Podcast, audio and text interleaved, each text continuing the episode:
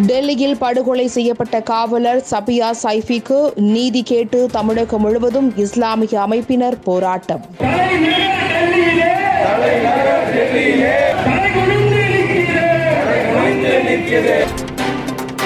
இந்தியாவில் கடந்த இருபத்தி நான்கு மணி நேரத்தில் புதிதாக நாற்பத்தி மூன்றாயிரத்து இருநூற்று அறுபத்து மூன்று பேருக்கு கொரோனா தொற்று உறுதி. ஒரே நாளில் முன்னூற்று முப்பத்தெட்டு பேர் உயிரிழந்துள்ளதாக ஒன்றிய சுகாதாரத்துறை தகவல்.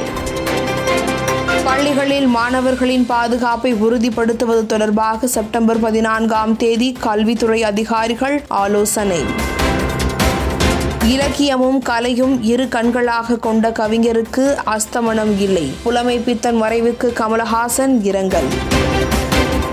எம்ஜிஆர் கழக தலைவர் ஆர் எம் வீரப்பனுக்கு தொன்னூற்றி ஐந்தாவது பிறந்த நாள் நேரில் சென்று வாழ்த்து தெரிவித்தார் முதலமைச்சர் மு க ஸ்டாலின்.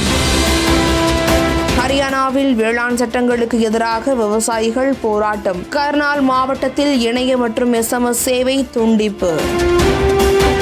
தமிழக ஆட்சியின் போது நூற்று பத்து விதியின் கீழ் அறிவிக்கப்பட்ட திட்டங்கள் குறித்த வெள்ளை அறிக்கையை இன்று சட்டப்பேரவையில் தாக்கல் செய்கிறார் நிதியமைச்சர் பழனிவேல் தியாகராஜன்.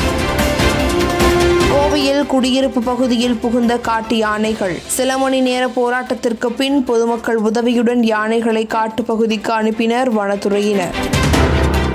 தஞ்சாவூரில் ஆஃப் பாயில் போட தாமதமானதால் மது போதையில் ஹோட்டலை சூறையாடிய காவலர்கள். இரண்டு காவலர்களையும் பணியிடம் நீக்கம் செய்து உத்தரவிட்டார் எஸ்பி ரவளி பிரியா கோவை சுற்றுப்புற பகுதிகளில் தொடர்ந்து பெய்து வரும் கனமழையால் கோவை குற்றாலம் அருவியில் நீர்வரத்து அதிகரிப்பு. சுற்றுலா பயணிகள் அருவிக்கு செல்ல வனத்துறையினர் தடை விதிப்பு.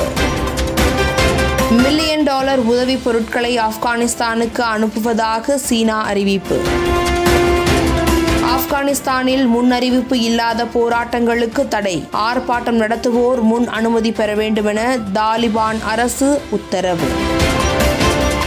தாலிபான்கள் ஆப்கானிஸ்தானை கைப்பற்றிய நிலையில் நாட்டை விட்டு ஐக்கிய அரபு அமீரகத்திற்கு தப்பி சென்றதற்காக நாட்டு மக்களிடம் முன்னாள் அதிபர் அஷ்ரப் கனி மன்னிப்பு கோரினார். டி டுவெண்டி உலகக்கோப்பைக்கான இந்திய அணி அறிவிப்பு. இந்திய அணியின் ஆலோசகராக தோனி நியமனம்.